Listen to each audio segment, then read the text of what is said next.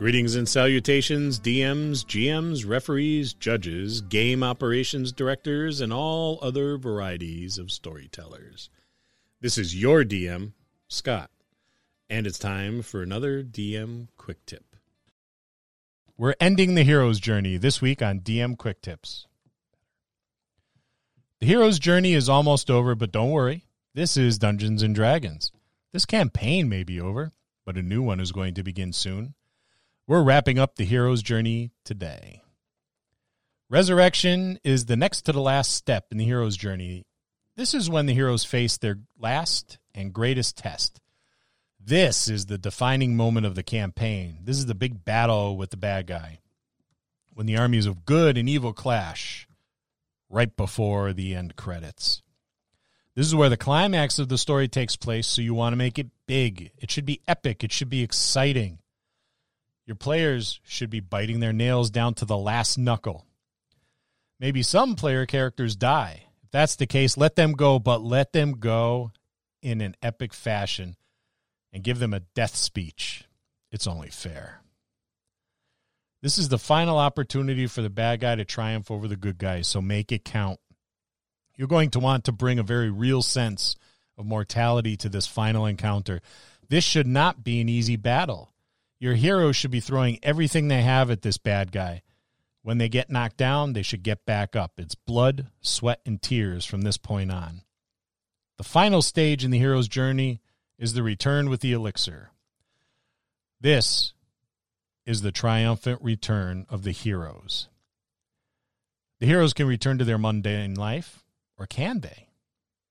Whatever the journey was they embarked upon, it has changed them in a profound way. They've grown as individuals and as a team. They forged bonds that cannot be broken with their companions. They are very different in this mundane life than they once were. It may no longer be enough for them.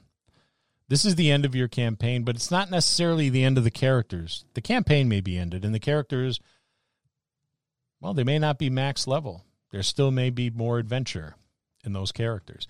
They may have another campaign or two in them. This is when they return home, but the call to adventure is always singing a song in the background. So, how do you wrap this up? If there were character deaths, role play the services of the character deaths. Play some sad music in the background. Give these characters a proper send off. The team has now been split up, they've gone their separate ways. They've returned to their lives. They may not be happy in returning to these mundane lives, they may not be comfortable and how boring those lives are. If you have an idea for a new campaign, this is where you may want to set it up.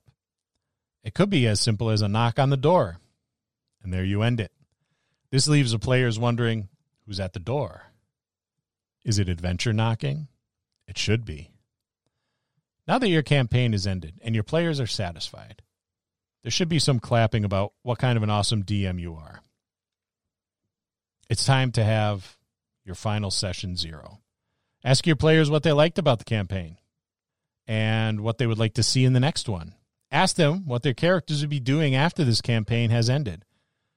Where do you see your characters? How have your characters grown? What is different about them? What is the same?